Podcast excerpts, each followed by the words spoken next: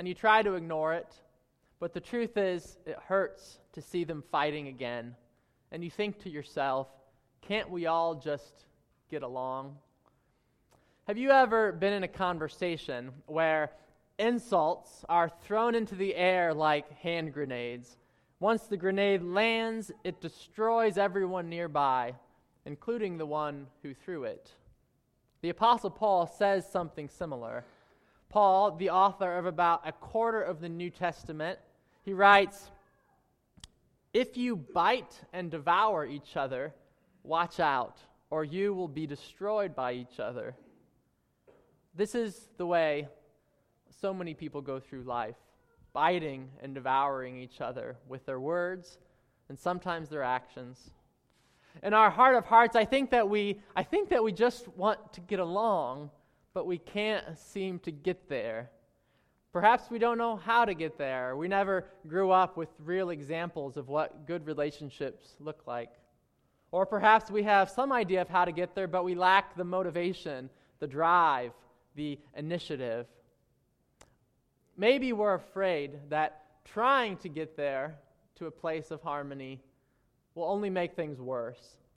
So we continue to bite and devour each other with a snip here and a poke there. And over time, our relationships erode. Another strategy is conflict avoidance. Just ignore the people you don't like, or ignore the conversations you don't want to have. But that's no solution for true community either. So we must watch out, my friends. We must, as I say to my daughter a dozen times a day, be careful. Be careful. Take caution. Otherwise, we will consume each other and nothing will be left but regret. How's that for some encouraging words for the morning? The good news is that Jesus has something to say about all of this, and that something holds the potential to change everything. The good news is that Jesus has something to teach us about conflict. He wants to teach us the lost art of getting along. Now, in actuality, Jesus teaches us this art through his entire life, death, and resurrection. The four Gospels, which comprise almost half of the New Testament, they make up the curriculum that teach us how to get along. And more than that, how to really love another human being. But we can't very well read them all now. What we can do is we can continue reading Paul's letter to the Philippians. That's what we've been doing the last two weeks, and we continue it today. By doing so, we, we get to see how Paul teaches a small church, how Paul teaches them to get along, according to the Jesus way of getting along. So that's what we'll do this morning. We're in week three of a series on Philippians, and we'll pick up where we left off last week in the letter, chapter 1, verse 27. My friends, you are loved by God. And this is what your loving God has to say to you this morning. Most important, most important, live together in a manner worthy of Christ's gospel. Do this whether I come and see you or I'm absent and I hear about you. Do this so that you stand firm, united in one spirit and mind as you struggle together to remain faithful to the gospel. That way, you won't be afraid of anything your enemies do. Your faithfulness and courage are a sign of their coming destruction and your salvation, which is from God. God has generously granted you the privilege not only of believing in Christ, but also of suffering for Christ's sake. You are having the same struggle that you saw me face and now hear that I'm still facing. Therefore, if there is any encouragement in Christ, any comfort in love, any sharing in the Spirit, any sympathy, complete my joy by thinking the same way, having the same love, being united and agreeing with each other. Don't do anything, don't, don't, don't do anything for selfish purposes, but with humility, think of others as better than yourselves. Instead of each person watching out for their own good, watch out for what is better for others. This is the lost art of getting along, and it's the word of the Lord. Thanks be to God. Thanks be to God. Paul drops a few hints in his letter to the Philippians that this is a church in conflict. Yes, it's a church that loves Jesus. It's a church that makes Paul thankful and joyful whenever he thinks of them. It's a church that Paul is confident will grow into a fruitful, mature tree. And yes, it's also a church in conflict. Apparently, being all those wonderful things does not exempt them from being a church that's having a hard time getting along at the present moment. As one preacher puts it, all marriages will have conflict, all families will have conflict, every company will have conflict, and every church will have conflict. If you want to find a church with no conflict, find a church with no people.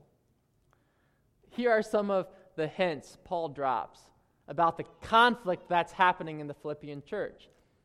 Just a few. Chapter 1, verse 27, what we began with. Paul says, Live together, stand firm, united in one spirit and mind. I think Paul says this because he needed because they needed to hear it, because they were divided.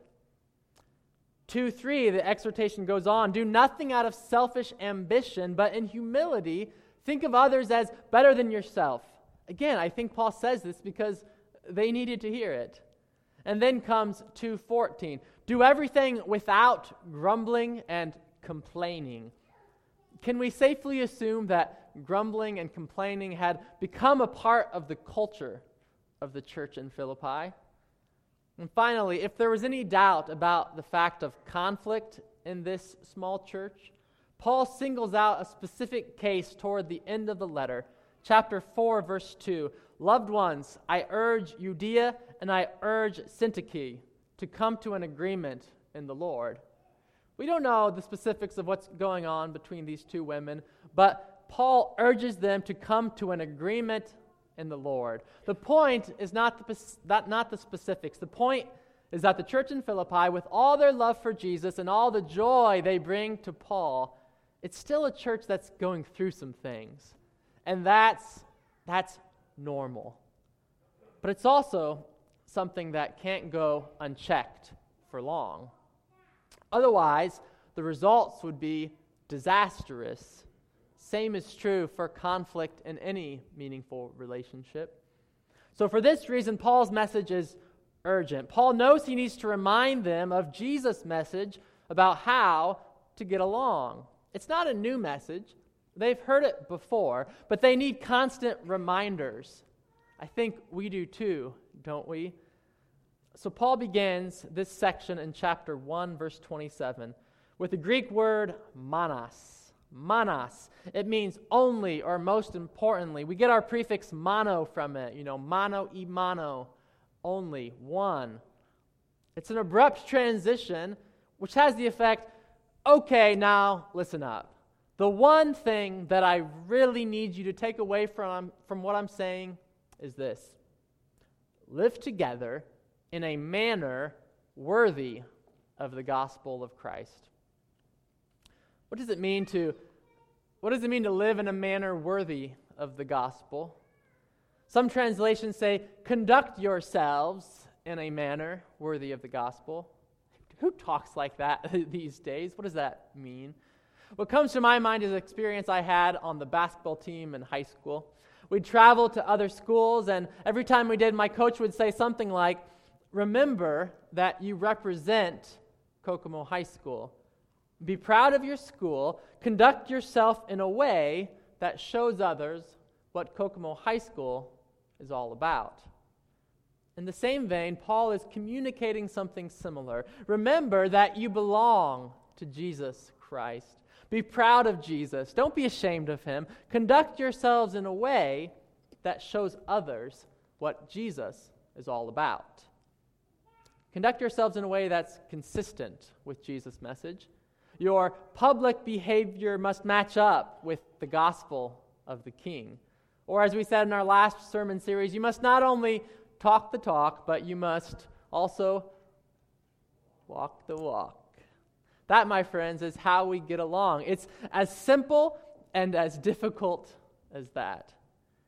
It's as simple as that because if we do just this one thing, according to Paul, if we pattern our life after the life of Jesus and his gospel, then we'll surely find a way to move forward through every conflict united in mission. Whether it's conflict in a significant relationship, conflict in a workplace, conflict in a church, if we focus on this one thing, the rest will fall into place. So let us live together, Heartland Community Church, in a manner worthy of Christ's gospel. Let's live together in a way that's consistent with the way Jesus lived, and our conflicts will take care of themselves. It's as simple as that. And it's as difficult as that, too. As difficult as patterning our lives after the life of Jesus. Chapter 2, verses 3 to 4 spell this out, mo- spell this out most clearly. 2, 3, 4. Remember that. Chapter 2, verse 3 and 4. Here's how Jesus lived, and here's the answer to our question of how we can all get along. Don't do anything for selfish purposes, but with humility, think of others as better than yourselves. Instead of each person watching out for their own good, watch out for what is better for others. Seriously?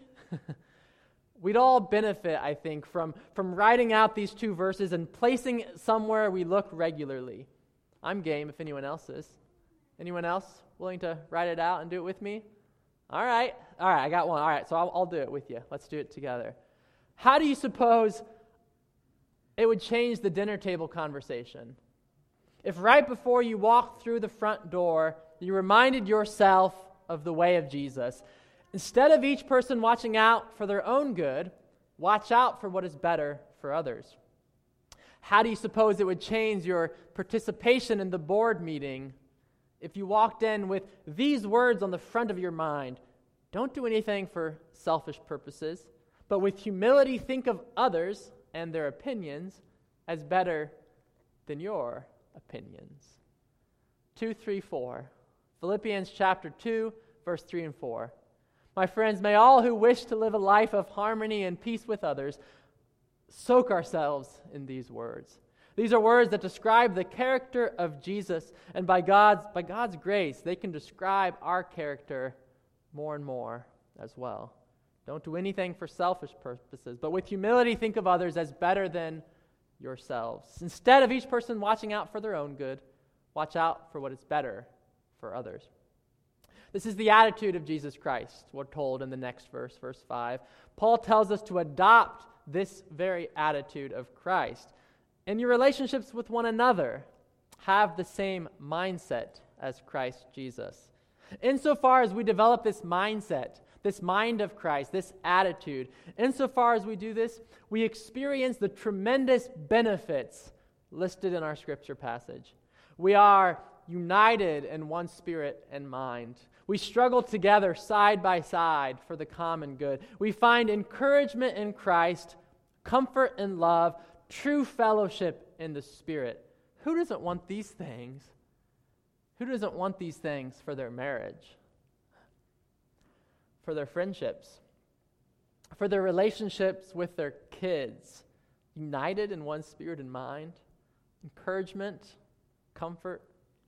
Who doesn't want these things for their, for their workplaces, for their church, united, struggling together, side by side for a common good, encouraged, comforted, loved? We all want these things, right? But the challenge, the challenge is the ego. In psychology terms, the challenge is called the self serving bias. Any intro to psych people remember that term? I was talking to Tommy Rapp earlier uh, about that. The self serving bias. This default mode, it's the way we default to as human beings, it leads us to think more favorably of ourselves than others. It's a deeply embedded bias, and it's why 70% of people think they're above average do the math there 70% of people think they're above average on almost anything. We think, we think that we have the facts and everyone else just has opinions. We, we blow up our own achievements while we deflate the achievements of our competitors. In theological terms, the challenge is pride. Pride makes it impossible to ask for help, even when we need it. Pride makes it difficult to offer an apology and to receive an apology. Pride is close friends with insecurity, making it difficult to receive advice and feedback.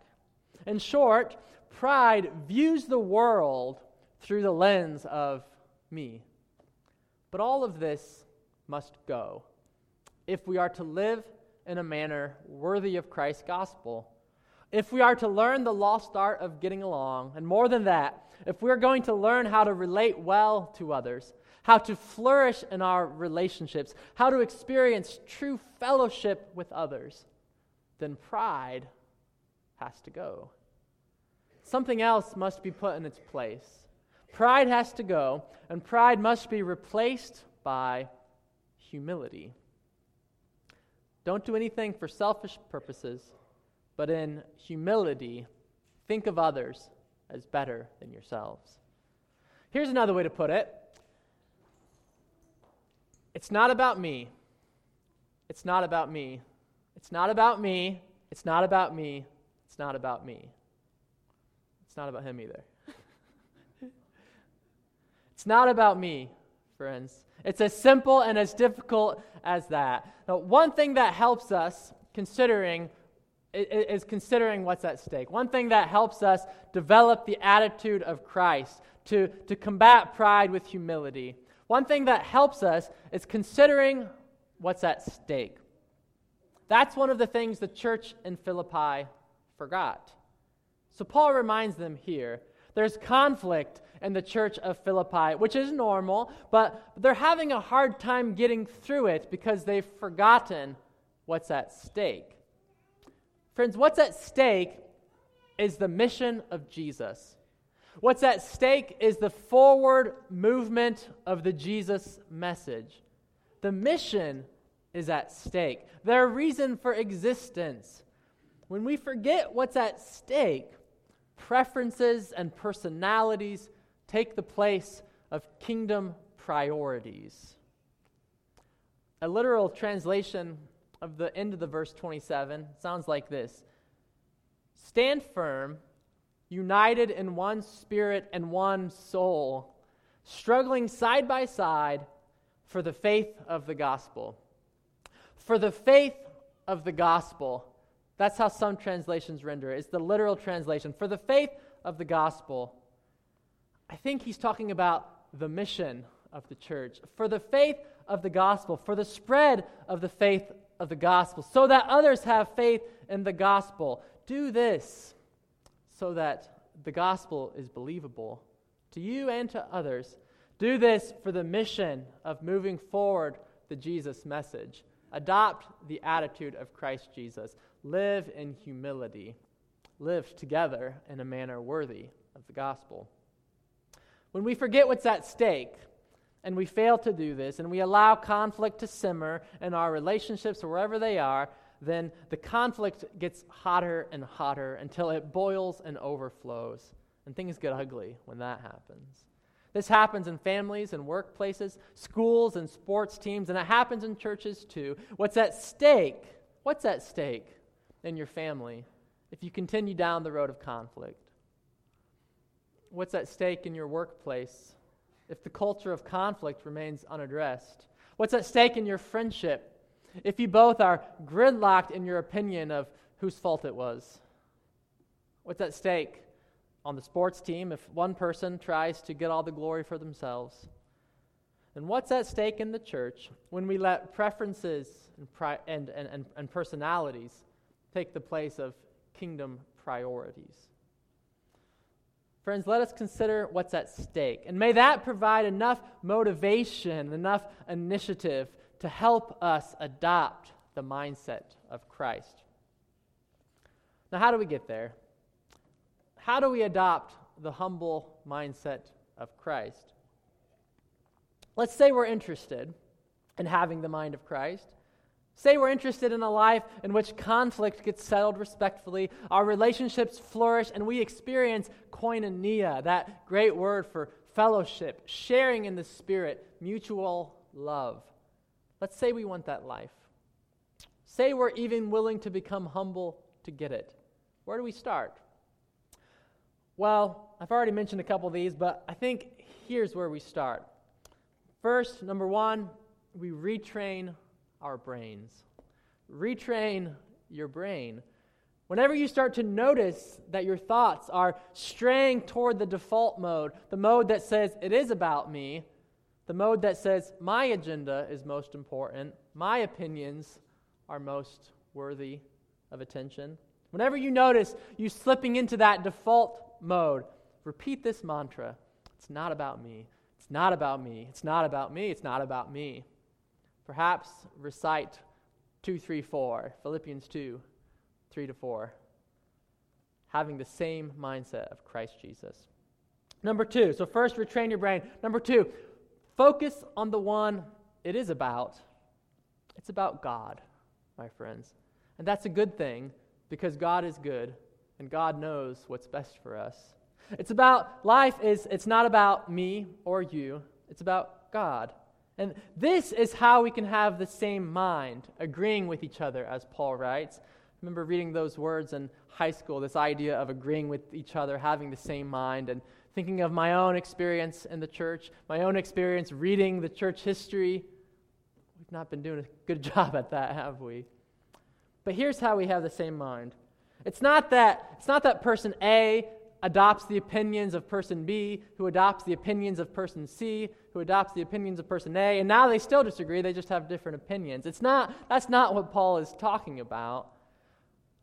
What Paul, the, the, the point, the only way we can have the same mind is if we focus on another object, not on our opinions, but on another object, and that object is God. God is the lead actor in the story of life. And by God's grace, we are the supporting cast. We get the privilege of playing our part for a very short time.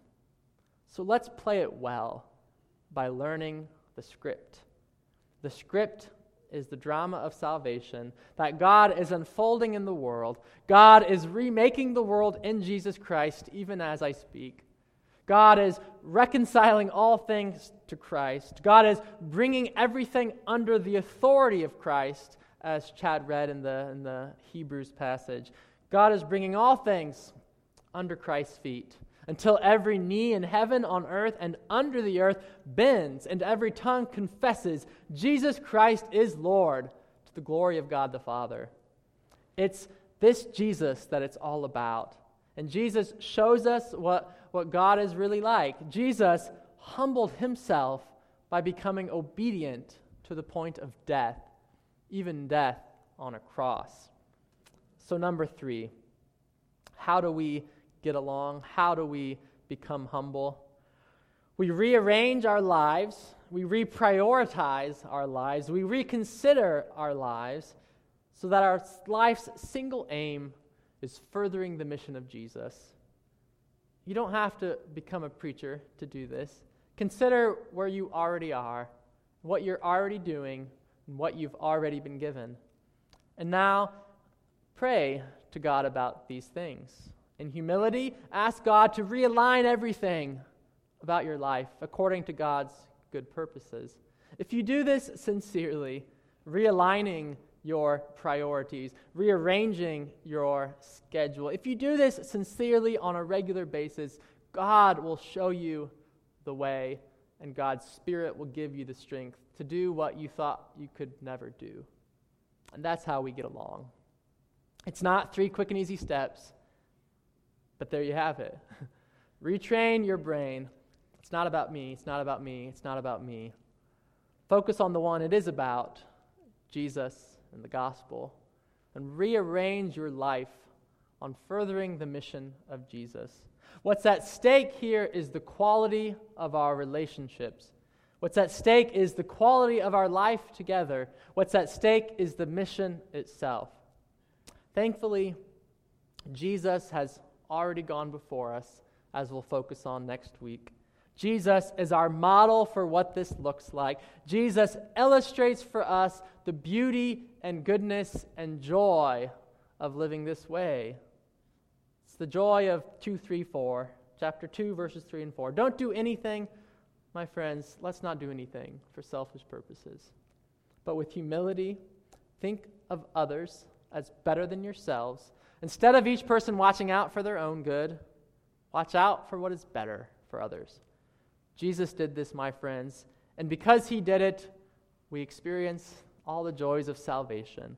Now let us gratefully respond in kind for the sake of others, becoming humble like our Lord Jesus. Amen.